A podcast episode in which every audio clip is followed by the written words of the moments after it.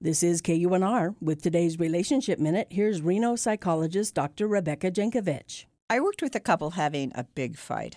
The husband told his wife she was avoiding the issue by throwing in old complaints, and then he called her a coward. She blew up. The husband thought he was just sharing his feelings, but to tell somebody what you think their motives might be is not sharing feelings. It's making a judgment, and it's a lousy fight style. Keep your judgments to yourself. We all make them, but they don't work well in an argument. Nor does it work well to tell your partner what you think they really mean when they've just told you what they mean.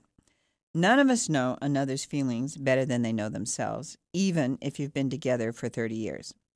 The husband in this fight also spoke faster and faster while getting louder and louder and constantly interrupting his wife so she couldn't speak.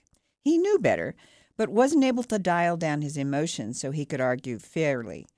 Don't Tell your partner their motives. Don't call them names. Keep your judgments to yourself and let them talk. It always works better. For KUNR, this is Dr. Rebecca Jankovic.